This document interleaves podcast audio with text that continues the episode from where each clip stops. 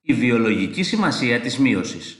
Το ερώτημα που αντιμετωπίσαμε στην αρχή του κεφαλαίου ήταν πώς είναι δυνατόν να έχουμε τα ίδια βασικά ανθρώπινα χαρακτηριστικά με τα συγγενικά μας πρόσωπα χωρίς να είμαστε πανομοιότυποι μεταξύ τους; Τώρα που γνωρίζουμε τις λεπτομέρειες της μείωσης, ίσως μπορούμε να το απαντήσουμε. Η μείωση, σε συνδυασμό με τη γονιμοποίηση, διασφαλίζει στο δημιουργούμενο ζυγωτό μια πλήρη διπλοειδή σειρά χρωμοσωμάτων και γονιδίων.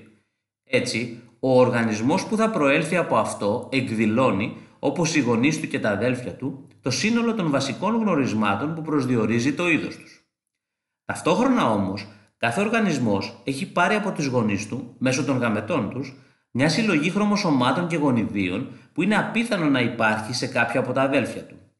Αυτή η μοναδική συλλογή αποκτάται, όπως είδαμε, χάρη στους δύο μηχανισμούς, τον ανεξάρτητο συνδυασμό χρωμοσωμάτων και τον επιχειασμό.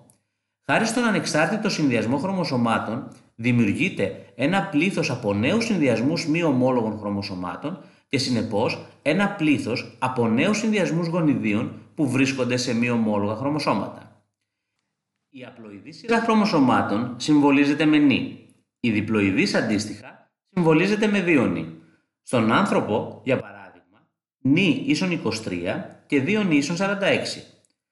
Όταν ένα κύτταρο με δύο νη χρωμοσώματα υφίσταται μείωση για την παραγωγή γαμετών, τότε οι διαφορετικοί συνδυασμοί μη ομόλογων χρωμοσωμάτων που μπορούν να εμφανιστούν σε διαφορετικούς γαμέτες, απλοειδή νη κύτταρα, που θα προκύψουν από αυτή είναι δύο ιστινοί.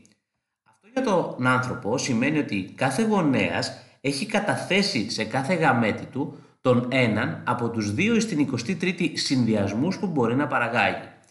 Σε αντίθεση με τον ανεξάρτητο συνδυασμό χρωμοσωμάτων, ο οποίος έχει ως αποτέλεσμα την αναδιανομή των γονιδίων που βρίσκονται σε μη ομόλογα χρωμοσώματα, ο επιχειασμός ανασυνδυάζει γονίδια που βρίσκονται στο ίδιο το ζεύγος ομόλογων χρωμοσωμάτων. Αυτό συμβαίνει γιατί με την ανταλλαγή αντίστοιχων τμήματων που γίνεται μεταξύ των μη αδελφών χρωματίδων των ομόλογων χρωμοσωμάτων, ανταλλάσσονται και γονίδια. Ο συνδυασμός των δύο μηχανισμών που αναφέρθηκαν έχει ως συνέπεια σε κάθε γαμέτη να αντιπροσωπεύεται ένα μοναδικό μείγμα γονιδίων που βρίσκονται σε διαφορετικά χρωμοσώματα και ταυτόχρονα ένα μοναδικό μείγμα γονιδίων που βρίσκονται στο ίδιο χρωμόσωμα. Έτσι λοιπόν, χάρη στη μείωση, είναι στατιστικά απίθανο εμείς και κάποια από τα αδέλφια μας να έχουμε την ίδια συλλογή χρωμοσωμάτων και γονιδίων και από τους δύο γονείς, οπότε να είμαστε πανομοιότυποι μεταξύ μας. Το γεγονός αυτό, που είναι η ουσία της γενετικής ποικιλομορφίας που χαρακτηρίζει τους αμφιγονικά αναπαραγόμενους οργανισμούς, έχει μεγάλη σημασία για την εξέλιξη. Μερικοί από τους συνδυασμούς γονιδίων, άρα και γνωρισμάτων που επηρεάζονται από τα γονίδια αυτά, είναι επιτυχέστεροι από ό,τι άλλοι, με την έννοια ότι προσφέρουν μεγαλύτερες δυνατότητες επιβίωσης στο φορέα τους σε συγκεκριμένες περιβαλλοντικές συνθήκες.